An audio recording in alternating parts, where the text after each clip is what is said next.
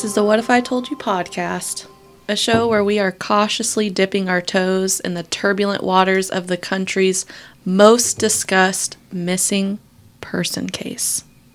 Who has already guessed? Well, we titled these episodes, so I can't really say who knows. I've kind of noticed that, and I've never thought about it until now.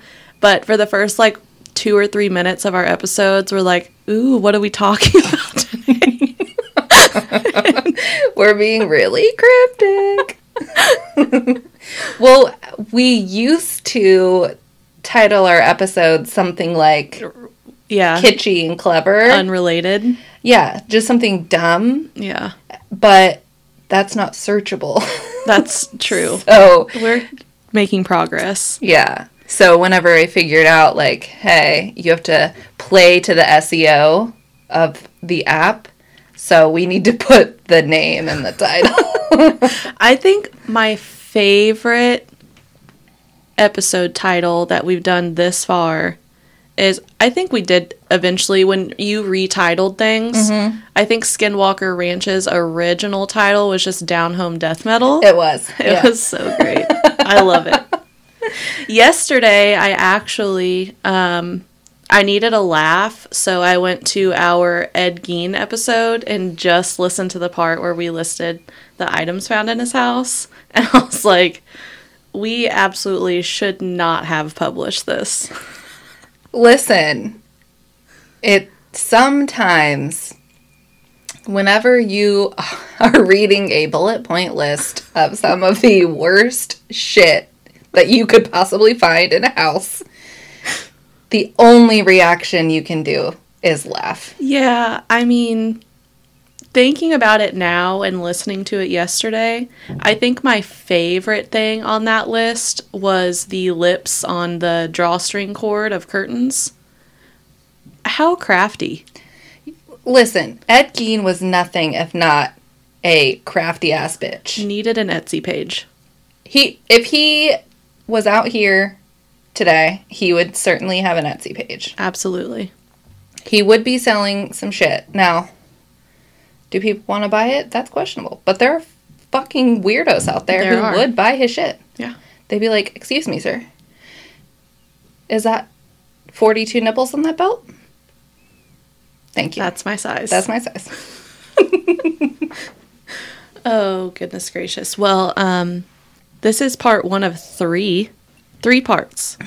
And you already know why cuz you read the title. Right. And I mean, maybe there's people who've not heard about Maura. You know, there probably are. I mean, when I told Dakota what we were doing today, he was like, had no idea, even though he and I watched the entire documentary series like three years ago. we Oh watched like a full seven hours on this case together. Dude, this is hands down my favorite. That's such that is still such a bad way to say that this is the case I am most interested in. Listen, one of the most popular true crime podcasts is called My Favorite Murder. Well, yeah. This this crowd, they understand what you Yeah. mean. Maura and Bryce, of course, top 2. I don't really have a top 5, but if I did, those would be the top 2. As far as missing person cases, Yeah. I think my number one slot has to go to Bryce Laspisa. Yeah, it's fucking weird. Yeah. Um, update on Bryce Laspisa. We posted the potential sighting in um, Missoula, Montana. Not Bryce. Not Bryce. Looked exactly like him. Identical to Bryce. Doppelganger. Weird. But you know what? Maybe this guy is Bryce and he's just like, doesn't want to be found. So he said, no, I'm not Bryce Laspisa. Well, could have been. Listen, he's made it this long. Why be like, you know what? It's me. Yeah, that's what I'm saying. I can't believe I made it this far. Yeah, you got me. Yeah. So I'm just gonna go ahead and say that dude was Bryce. and unless somebody comes to me with the DNA markers that shows he is not, then I'll move on. But Yeah. I feel like Bryce would not just be like, "Yeah, it's me." Hey, Well, no, I mean any missing person that went off on their own. Not saying that Bryce went off on his own. We don't know that. Sure. Would absolutely not just, for lack of a better word, turn themselves in. Right. You know. And if he's still around in the US, odds are he's heard. Yeah. And if he, he probably realizes that if he were to own up to his identity, it's a media circus. Absolutely. And he doesn't want to deal with that. He'd be on every afternoon TV show Every out there. single one. So he just wants to live his life on his bike. Yeah. So, person that was not Bryce, that is Bryce. We see you. We already know. It's all right. Just keep doing your thing. Yeah, we're here for it. Be you. As long Or as not. as long as you're out there on your own free will. Cool. Yeah. Live your life, dude. That's what's up. We all listen, the rest of us are just jealous. Yeah. We just want to be out here living our lives. Yeah, I mean, I don't want my family to think I've gone missing, but you know, if we could just do whatever the fuck we wanted to, that would be cool. Yeah. With no fear of, you know, the news showing up. um, check out our TikTok and the Instagram. Um, the Facebook. It's the same shit that's posted on Instagram. Yeah. And our email is what if I told you podcast at gmail.com. So do that. Mm.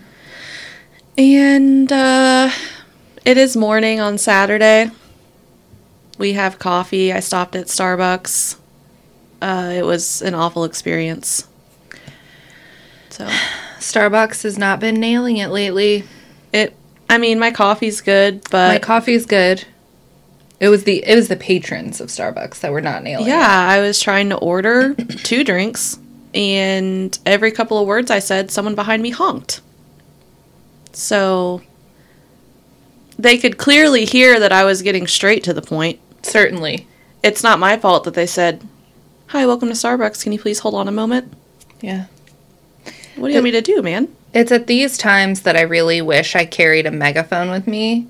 So then you could just like get out your megaphone and be like, person who is honking, shut the fuck up. Yeah. Jesus. um, we don't have a Chips Corner. He's MIA. Uh, yeah, so we're gonna be filing a missing person missing person report on him Yeah. post haste. And Chip, I don't care if you don't want to be found, we will find you. Yeah, don't tempt us. We'll we'll be finding you. And I will call the news stations. Yeah, we'll have we the news stations are going to follow us as we are on the trail. Yeah. We're so close to having a camera crew just follow us around everywhere. So, Mm, yeah, we're out here trying it. I mean, we, we may have some big things up our sleeves. we're thinking about it. Oh, goodness gracious. So, yeah, sorry everyone's let down because Chip is not doing his job. Chip, what do you have to say for yourself here? Ridiculous. Oh, Brody just sent me a picture of a white cat. Is it an albino cat? I'm Does just have going to red say, eyes? bring it home. Mm. Um, also, for the eighth of you that are following us on Instagram, you've seen our newest pod pet, Chino. He's uh, precious. He is the most hyper thing I've ever come into contact with, aside from Artie. Listen, Artie has that position on lock. Dude, they are in sync with each other. But just imagine Artie being small enough to just zip all over the goddamn place, including high spots.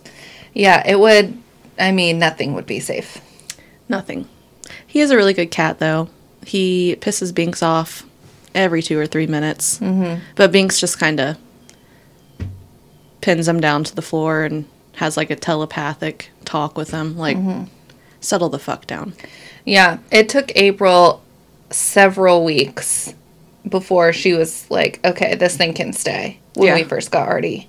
Because when he was a puppy, he was exactly as he is now, but he was a tiny fur ball. Yeah.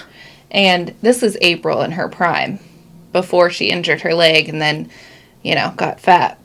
But this was back in muscle puppy days. and so he would be like juking her and doing all these things and she's always been muscly, mm-hmm. not necessary necessarily agile Yeah.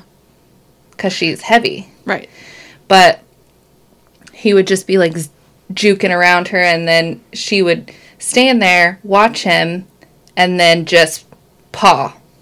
Just Yeah. paw him to the ground. It's all they need to do. yeah. They're bigger. They have the authority in this situation. Yeah, she just had to assert her dominance and It has a blue eye and a green eye. that's very precious. Not an albino though, so I'm a little disappointed. I'm just gonna say, yeah, I'm gonna need that. Um Okay. Okay, let's start. Fuck. So um today we're tackling the juggernaut that is Maura Murray. Maura Murray. So as you probably already know, this case is gigantic. That is an understatement. It's it's unending. It is literally unending. You could go on for days. And I mean, the Missing Maura Murray podcast has like 400 episodes. That's hundreds and hundreds of hours of content mm-hmm. specifically about Maura Murray's case. Yeah. Like Tim and Lance are out here fucking doing it. Yeah. that is the biggest commitment I've ever seen. I think because I started listening to the Missing Maura Murray podcast back in like 2017 or 18. Mm-hmm. And they started it in 2015, I think. Yeah, I want to say when I started it, which I've never finished it, Same. I think I got to like episode 70 or 80 and I was like, I cannot do this anymore. I think I was able to listen to like 200 of their episodes. I loved it. It's not that it's a bad podcast at all, but I was like, holy fuck, I need to take a break for my mental health. Yeah, sometimes because you just the rabbit holes, it just if you can go in any direction mm-hmm. and just get lost Absolutely. in the theories and this and that, and my brain loves that sort of thing. We had this conversation last night when we had sushi.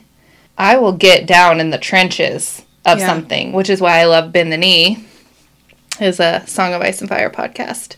I've listened to like 193 of their episodes. Bruh. That's intense. I have no idea why my brain loves to do that, but if there's like I just want all of the information about something. I think that's what it is. If I'm into something and I like it, I want to know every single thing about it. And something like Maura Murray, you can't Yeah. the once you know like the basics, then after that it's just like It's up to you. how can you connect the dots? If we connect them in this way, then you get this. If you do it this way, you get this. What about this? And then there's that. It's wild. Yeah. It's the same thing with Game of Thrones because it's not finished. Well, and that's why I'm glad that we're breaking it up in three parts, but also not putting so much into it that people that people that don't like doing that listen to all three of the episodes. Yeah. Yeah. So, I do like doing that. I think sometimes it I need to take a break from it. Mhm. But Yeah. It's it's wild. But I tried to pick when cuz we're going to break the 3 episodes up. The first episode which would be this one. We're just basically going to cut do like a brief synopsis of what happens so you can situate yourself in the case. And then we're going to talk about the weeks leading up to her disappearance. Episode two is going to be like the days before her disappearance, the day of her disappearance, And then the third one is just all theories. And I tried to pick theories that are the big theories that mm-hmm. everyone talks about. Because there's one blog that is strictly devoted, it goes through every single theory that exists. It's long as fuck. It's going to be in our sources because I did pull from it, obviously. Yeah. But it, I mean, there are theories on there that I didn't have never even heard on Missing Maura Murray. And I was just like, dude, this is fucking insane. So I picked out the big ones, and that's all. But whatever we don't hit on, you guys can send us an email or a DM and say, This is the theory that I like, and you Yeah. didn't talk about it. Yeah. That would be cool. So, Here's the overview that you all need. Pay very close attention. On February 9th, 2014, god damn, that was a long time ago. 2004, bro. Oh, duh, 2004. I don't know why I said 14. On February 9th, 2004, I was in the fourth grade. I was, You were in the eighth grade. yeah, I was in the eighth grade. Between 4 and 5 p.m., Maura Murray left the UMass, UMass Amherst campus and headed north, presumably on I 91. And it's basically universe, universally accepted that Maura was headed for the White Mountains of New Hampshire. A little after 7, Faith Westman, who was a resident who lived off of Route 112, aka, how do you say that word? Ammonoosuc. Wild Ammonoosuc Road, she heard a ruckus outside, and when she looked out of her window, she saw that a car had crashed into a snowbank along the road. This area of Route 112, where the accident occurred, was near Haverhill, New Hampshire. And there was a hairpin curve in the road, and this is where M- Maura went off the road into the snowbank. So pull up pictures of this as It- you're listening. It looks like it's not even a road. It's so remote. Yeah, yeah.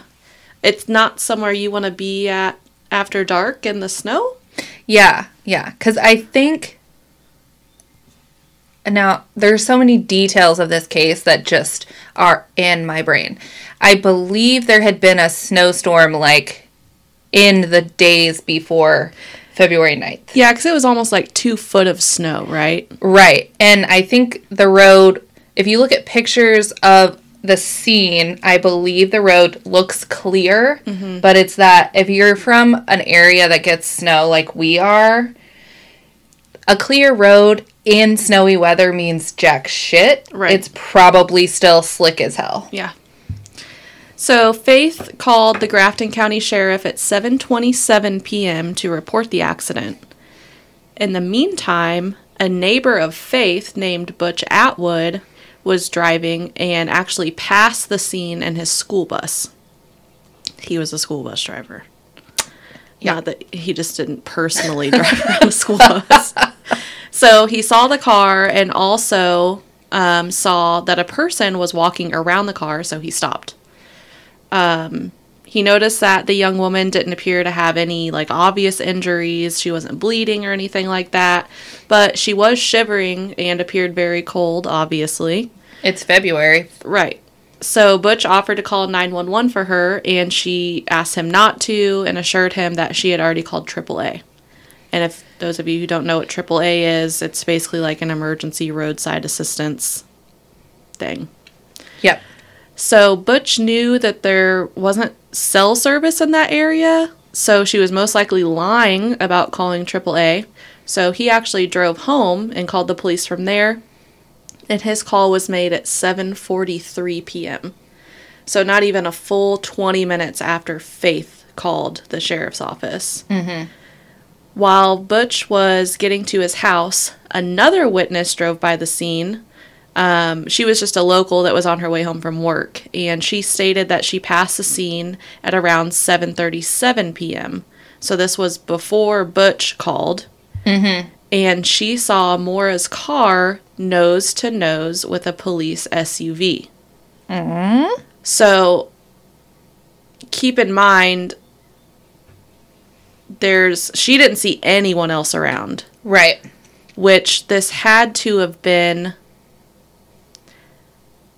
In in my mind, like maybe after Butch talked to Mor- Maura and went home and called in that Yeah. six minute time frame. That's that was my assumption because he would have had to and we're obviously going to break this down a lot more later, but he would have had to cuz it said he lived about a 100 yards from where the scene was. Right. So he would have had to drive home, park his bus, which I feel like is kind of a shit show. In the snow, in the- especially. in the snow, get out of his bus, get inside and make the call. right. So I feel like he probably got into his driveway. This car came by, didn't see anyone, whatever. Right.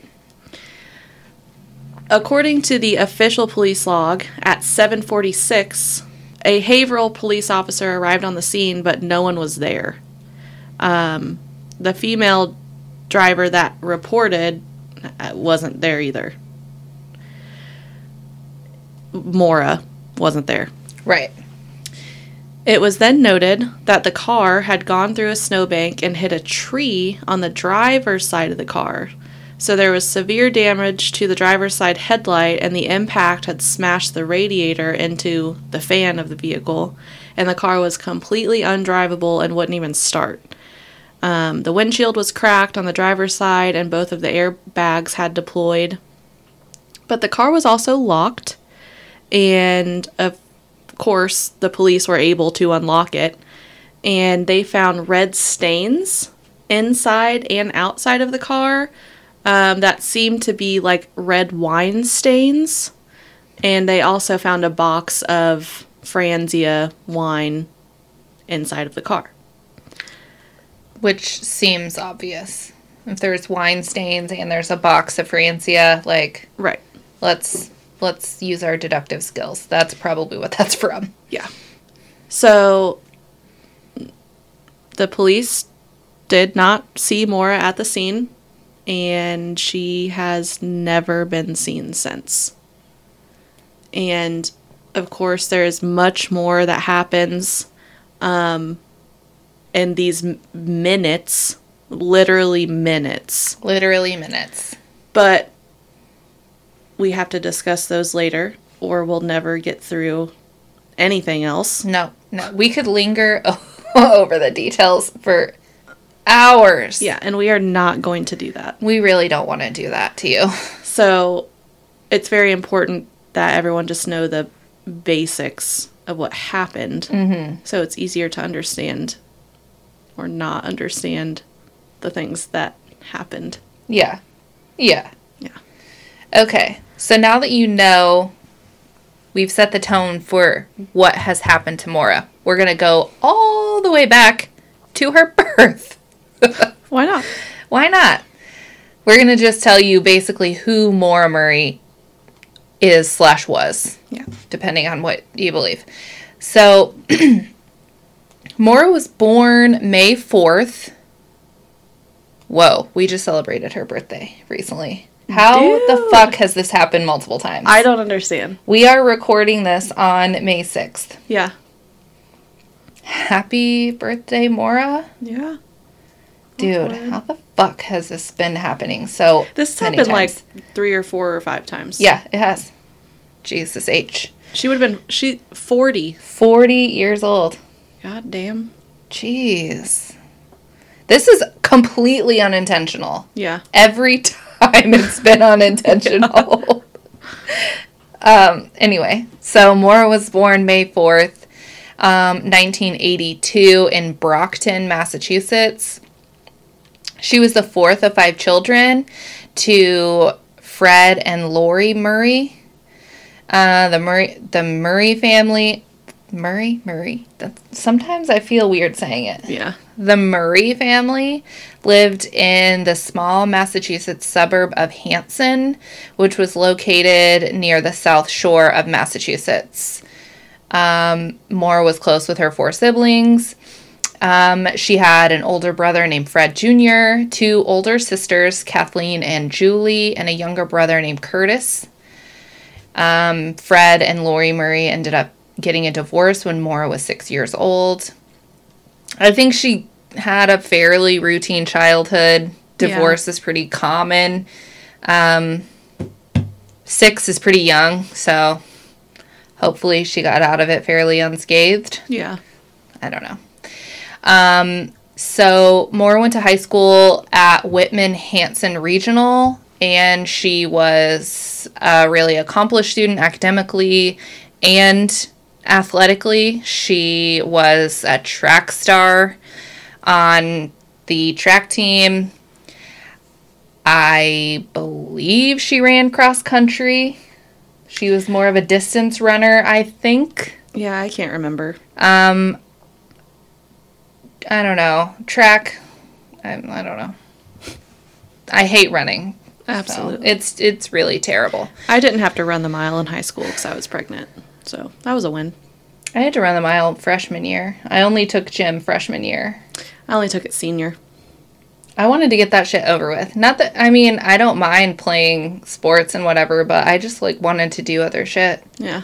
you know. So I was like, let's get this out cuz I took the college prep courses, so I only had so many electives.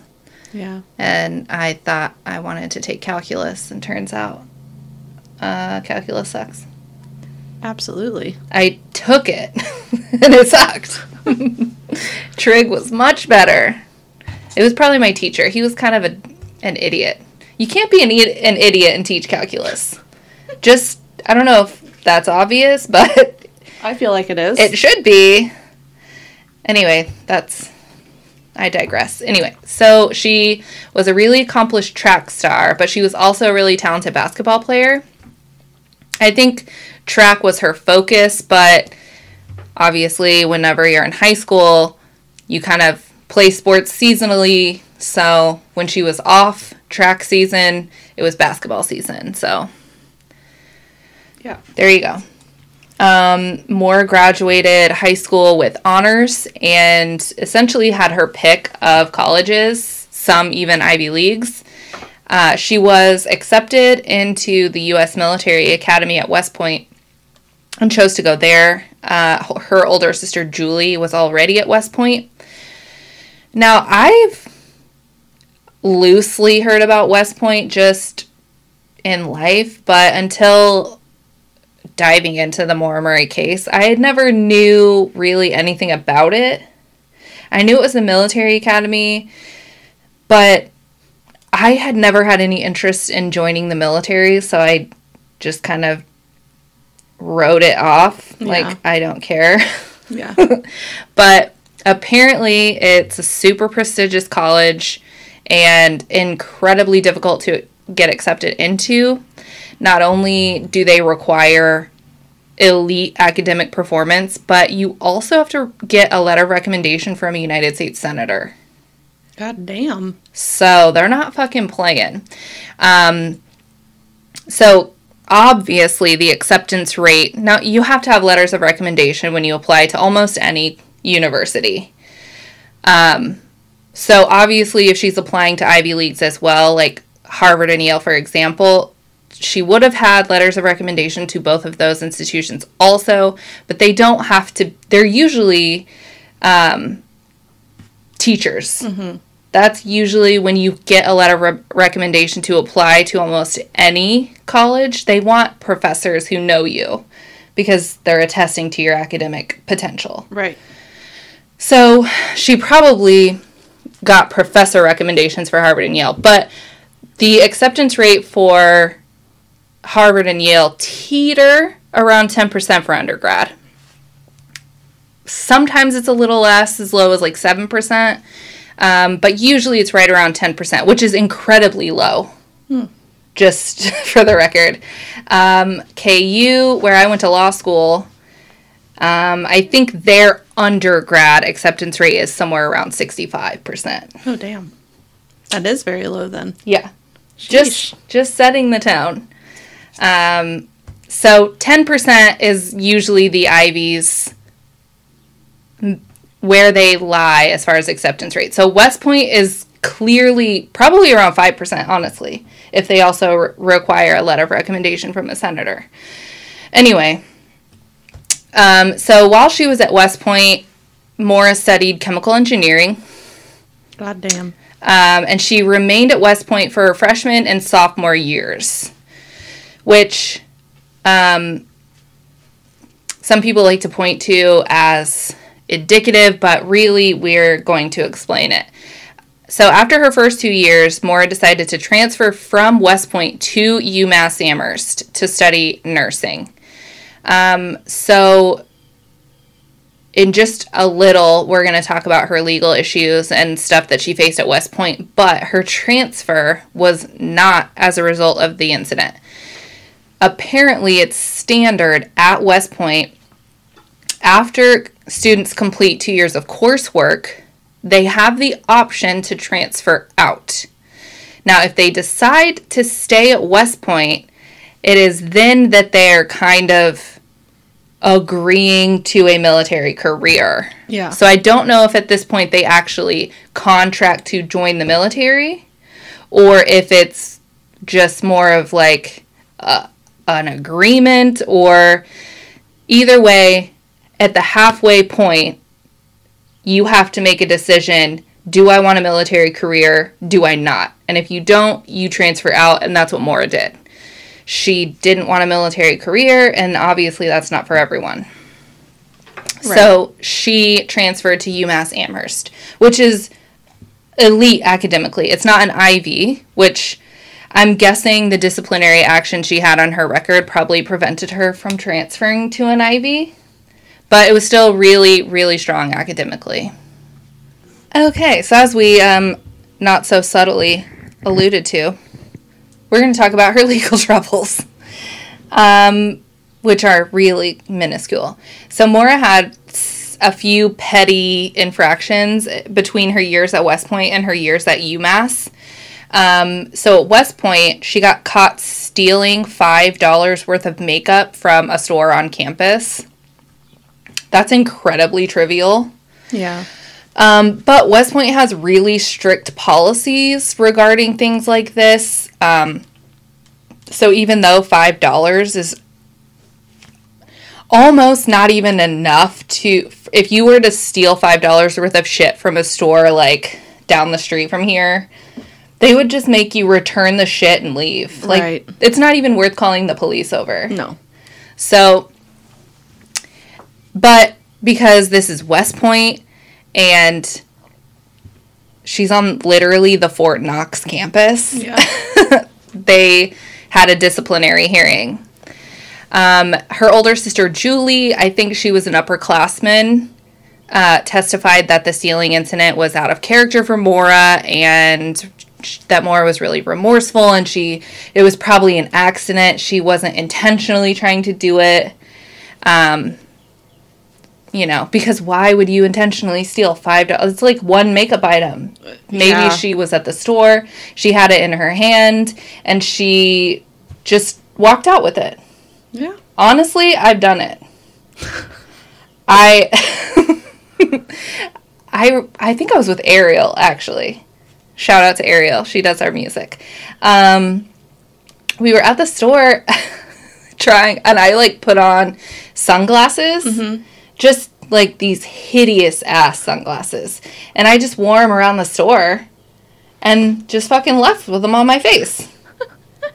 and we got in the car and left and I was like, dude, I stole these.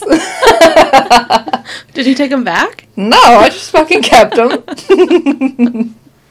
but it happens. Uh, well, you know? yeah. I've walked out of like restaurants with the glass in my hand, and I'm like, I'm gonna go put this back now.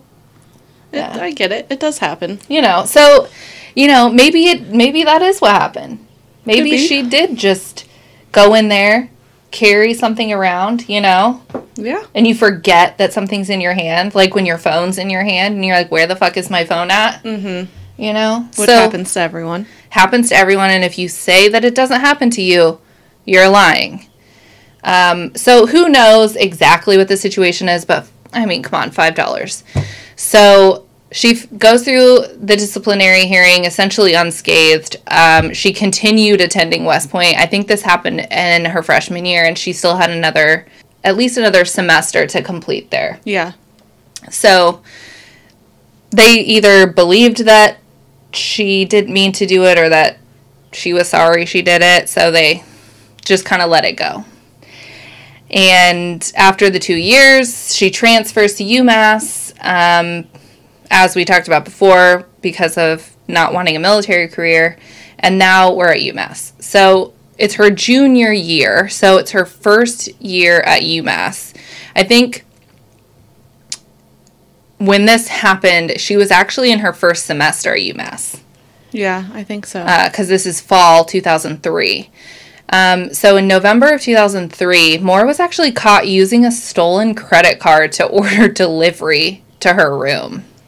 That's so not good. it's so not good, but it's actually, even though it's like credit card fraud and that's a big deal, the fact that she was only using it to order food is really kind of precious. Yeah, and like not shopping online and Yeah, like she's she's not out here buying like a fucking Birkin. Yeah. She's buying pizza. Yeah. So, I don't know. It kind of just seems. I understand it's a big deal, and she obviously has to face the consequences for doing it, but it's also kind of like, come on, she was ordering food, bro. Yeah.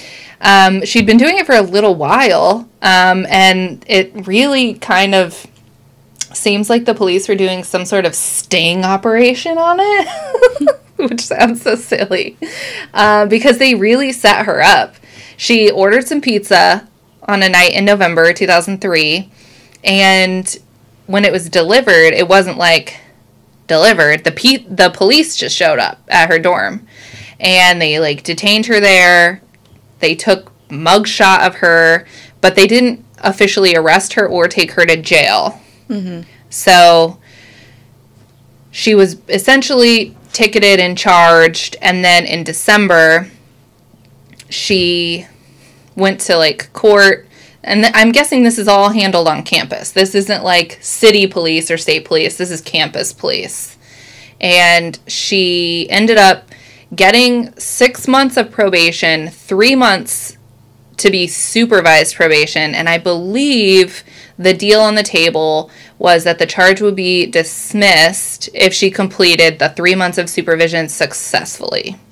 So, really, she has three months of probation to complete. She got a slap on the wrist for it. She got a slap on the wrist. yeah. So, which I feel like makes sense. Absolutely. You know, she's ordering pizza. Yeah, she's not assaulting people. She's not, yeah, she's not assaulting people. She didn't rack up thousands and thousands and thousands of dollars. One thing to note about the food is a lot of people like to linger on the idea that she's ordering large amounts of food every time she orders, like multiple sub sandwiches at one time, large pizzas, like a ton of food at once. So there are allegations out there that she was possibly bulimic and had an eating disorder. yeah. Um, people talk about that a lot. Um, that can really deteriorate your mental health, obviously. No one's ever been able to prove definitively if she had an eating disorder, Of course not. obviously. So who knows? That's just something that's out there. Okay. So now we are at a few weeks before she disappeared. On the evening of Thursday, February 5th, she gets a call at work. Okay, so we're in the evening of Thursday, February 5th, into the early morning hours of Friday, February 6th. Um, Maura had a campus job where she manned a desk at the entrance of one of the dorm buildings. So she was essentially there to make sure everyone entering had their ID, of course, and actually lived there. The people that work at front desk at dorms don't don't really give a shit who's coming in and out. I lived in one. They didn't check my ID one time. Just, so just you know, if that makes you feel safe. Um, that made me feel unsafe. so on the evening of February 5th, 2004, Maura reported to work at 7 p.m. and she was scheduled to work until 1:45 a.m. Super weird schedule. Yeah. At 7:17 p.m., Maura called her boyfriend. Um, his name was Billy, and the call lasted 20 minutes. At 9:56 p.m., she called him again, and this call lasted 6 minutes.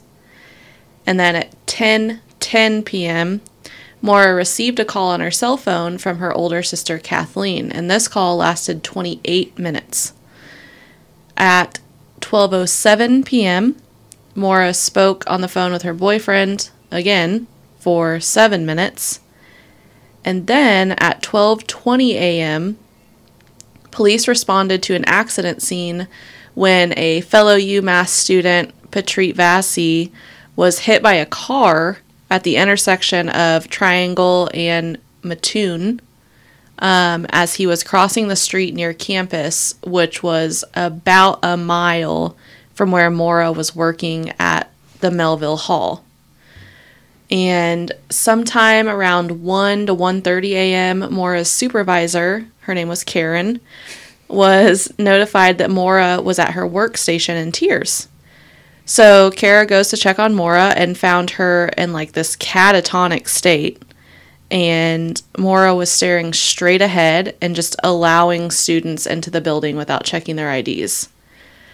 So Karen decided to relieve Maura, obviously, and she was just so distraught that she was even unable to sign herself out of work. So her boss had to do it for her.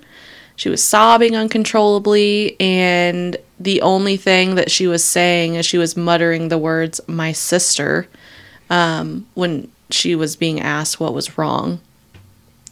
So Karen initially just insisted on taking Maura to the campus counseling center, but instead accompanied Maura to her dorm, which was nearby.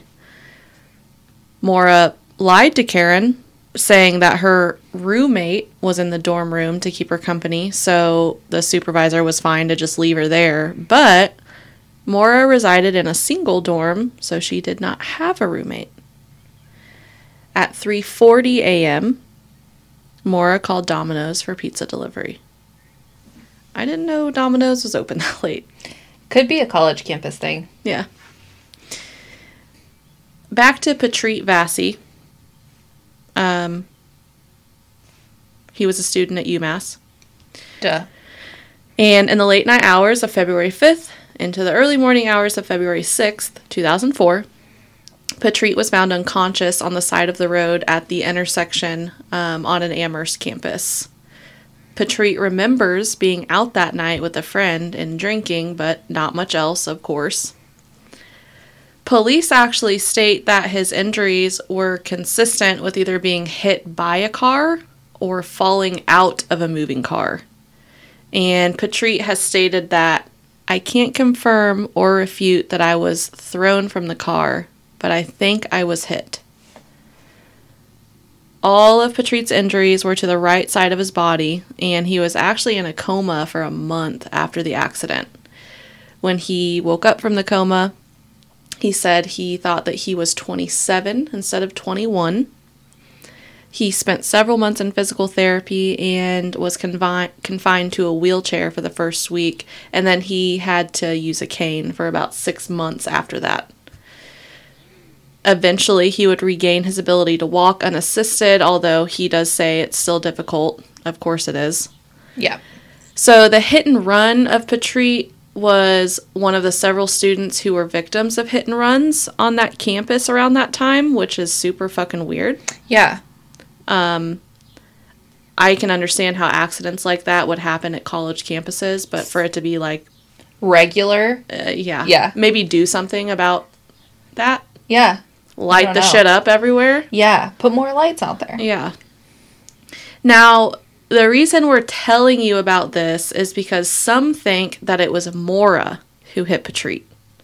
Their main reasoning is that it was the night of February 5th um, when Maura's boss found her just inconsolable at her job.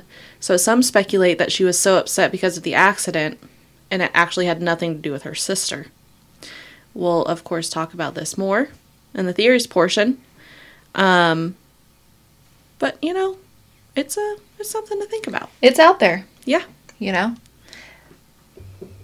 Okay, so now we're going to talk about the state of Maura's car uh, because this is kind of a big deal in the scheme of things. So, Maura's car was a black 1996 Saturn.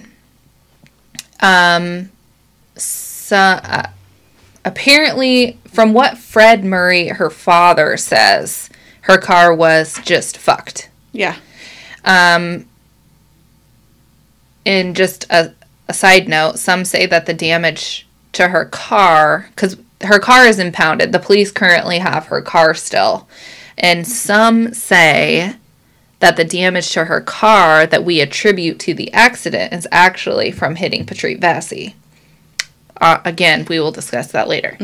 Um, according to the reports, based on what Fred Murray has said, that her car smoked a lot and didn't run very well. So, and it wasn't like reliable at all.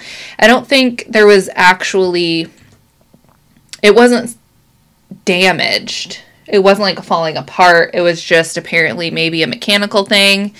Um, it does seem a little odd that her car was in such bad shape. Like when you hear people talk about it, like if you've listened to Missing Maura Murray, the podcast, or watched any of the documentaries, uh, Fred Murray and really her the whole Murray family really contends that her car was in a really really bad state. Like it was really really bad.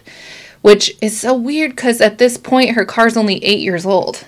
Yeah, that's really not that's not an old I mean unless you just have never taken care of it in the time that you've had it. that's exactly what I like.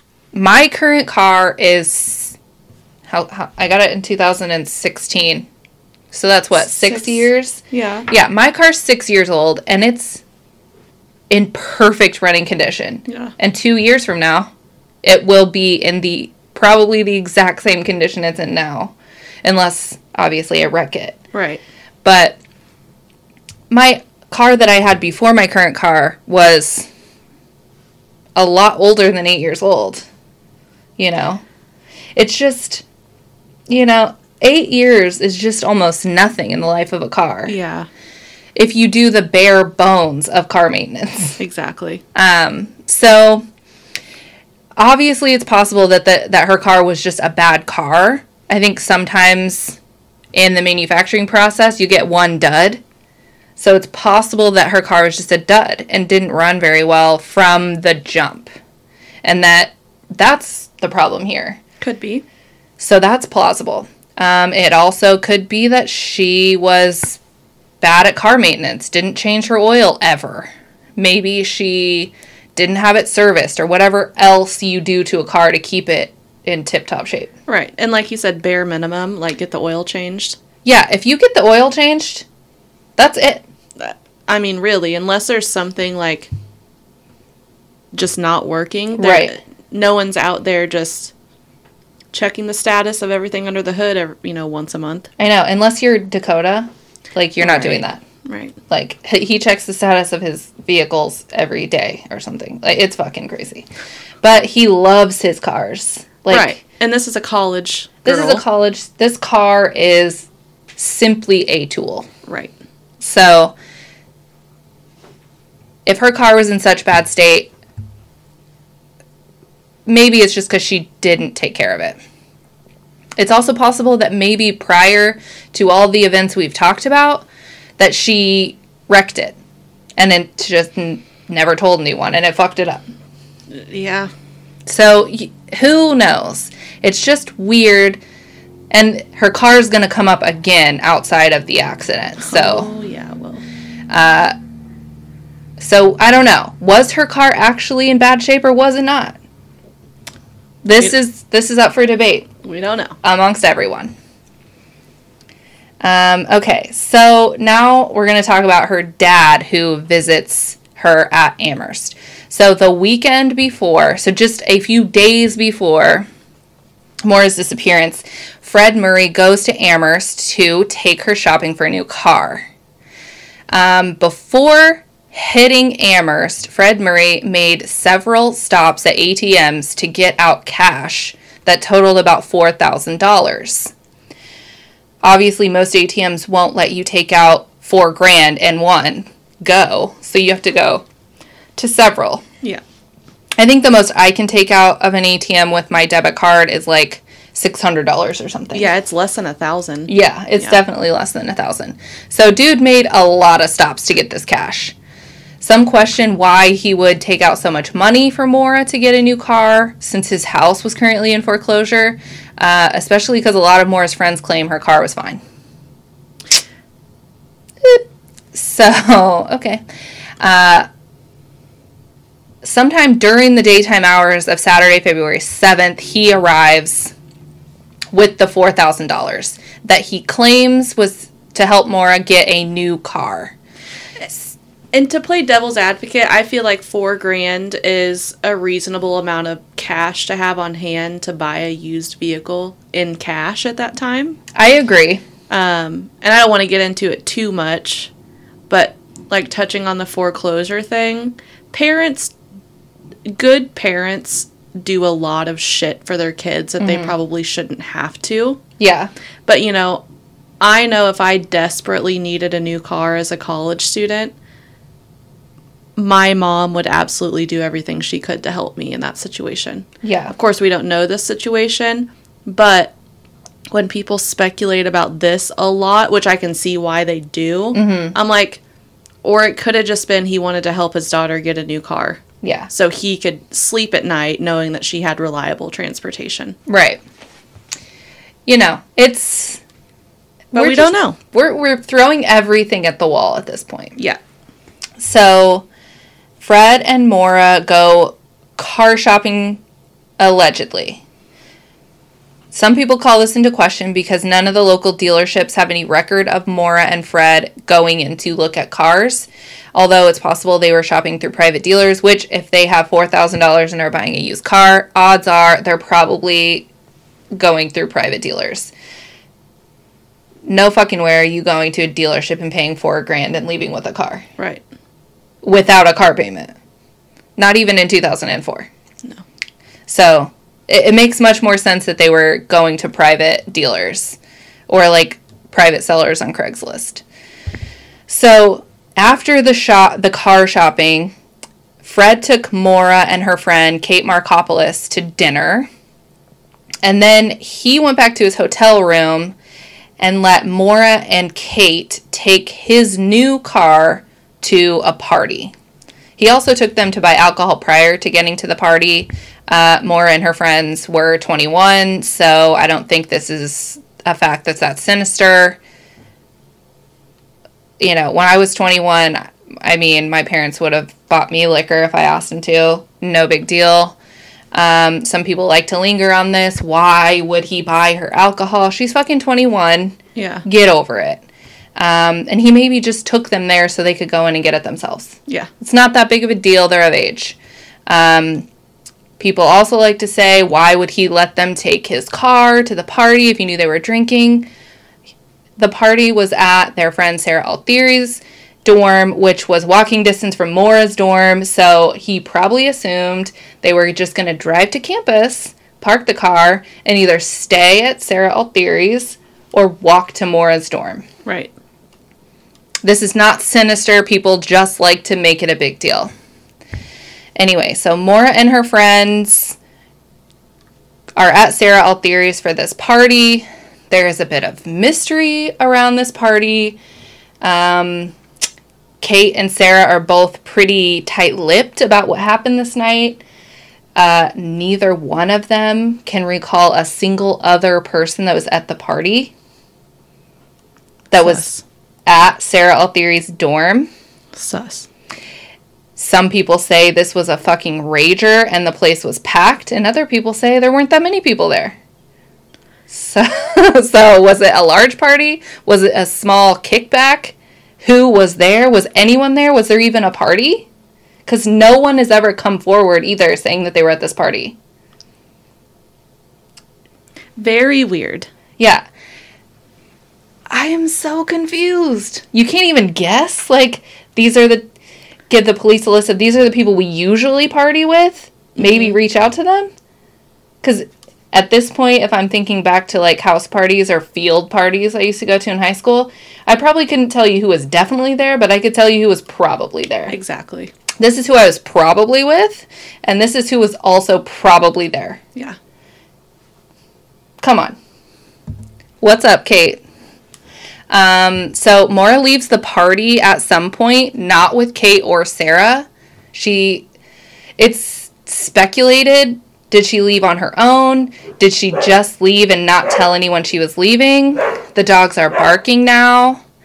Um, so there's a lot of mystery around her leaving the party. No one knows really what time she left, but she leaves and ends up crashing her father's new car. God damn. Take the keys away from this girl. Take the keys. Some kids wanted to mow our yard. Aww. I know. Dakota's very specific though. So I had to say, try across the street, kid.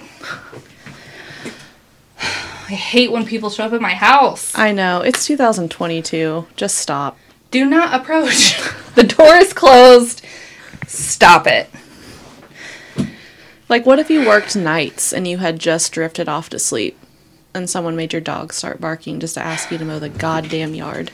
I would throw wet paper towels at them. Okay. Where freaking was I? $10,000 worth of damage. Maura crashes her dad's car. It's new. $10,000 of damage. Just throw the car away. It's done for. So she hit a guardrail on like an off ramp or on ramp. And obviously, police respond. The car's not drivable. So, some people speculate that Maura was drinking when she wrecked. But we worked in law enforcement on the court side. If she had been drinking and hit a guardrail, she's getting a DUI hands down. Right. Like, I get people like to say, "Oh, the town cop maybe let her off." Yeah, you you No. don't see a lot of cops letting people off for drinking and driving. You don't, especially if there's a wreck and the car has to be towed. Yeah. So she was probably just sober and just fucking wrecked. Yeah. Where was she going? I don't know. She does end up having the car towed to her dad's hotel, and she rode in the tow truck back with the car. So she ends up at her dad's hotel room. Um, it's unclear if she was actually ticketed for the accident. I don't think so. Um, so she wasn't even ticketed, didn't get a DUI. She was probably not drinking. So she just wrecked. Um, maybe she was tired. So she gets to the hotel and gets into her dad's room. I think she ends up sleeping on the couch, but Fred didn't actually know he she was there until he woke up the next morning, so he didn't even wake up when she like entered the room. How'd she get in the room? She probably just went to the front desk and asked for a key. That's scary. That is scary. But or maybe he got an extra key and she had one. Could be. These are things we need to know. Hey, did Maura have a key to his hotel room? She had to have because she got in there. or she's just a really, really good at picking locks. Could be. We don't know. Maybe she had one of those like rollout kits and she just like kneels down, rolls out her kit, pulls out the little things, and she's just like. That's a really top notch skill to have that I wish I had. Oh, did they get in? Oh, I see a nose. Ooh. She's like, did I do a good job? She did. She did an excellent job. Um, so the there were also accident report forms. Um, those come up again, but it's probably an insurance thing. You you certainly have to have an accident report. Yeah. So that's kind of it on the.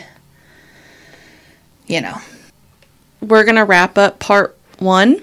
Yes, I couldn't find this information. Is it on the Facebook page? you know what? It probably is on the Facebook page. But yeah, so this is kind of where we're going to cut off here for part one with the. So we're at Sunday, February 8th. when we leave Maura at this point. Hold on, let me. I'm joining this group really quick. Okay. I thought I was a member of this group. And you are not? Here. Okay. Um, we would like to end the episode with our typical please rate, subscribe, blah de blah, um, send us a message. But if you have seen Maura or anyone matching her description or just have any information about her whereabouts, you can reach out to the New Hampshire Cold Case Unit at 603 271 2663. And if you would like, you could join the Facebook page for the Missing Maura Murray podcast. Yep. They have a lot of shit on there. That's where I literally just got this number. Um, they list the cold case unit rather than just the New Hampshire State Police, which you could, of course, also call. Right. So, if you know something, just let them know. Yeah. I mean, you know, don't just sit on it. Just just reach out and call them. Yeah. You can report things anonymously as well if you're like afraid of something. Yeah, and if it turns out to be nothing, then it turns out to be nothing. That's right. You That's- did your due diligence. Uh, you did all of it. So, So please come back next week because, of course, we're going to get into the nitty gritty of the accident and the witnesses. And that is, of course, something that you definitely need to hear about and know about. that's right. That's right. So, um, yeah, we'll see you next week. Absolutely. And uh, we've already shouted out to Ariel on her work for our music, but we're just going to do it again. Ariel, what's up? I need to meet Ariel. You really do. Yeah. I'll take you to meet her, but it's going to mean that you step out of your comfort zone a little. So, yeah. We'll see about that. this is a growing moment, and you're going to do it. I have to pee. Okay, great. Um, so, do the things and the stuff, and please be kind to each other. And stay weird. Mm, bye. Bye.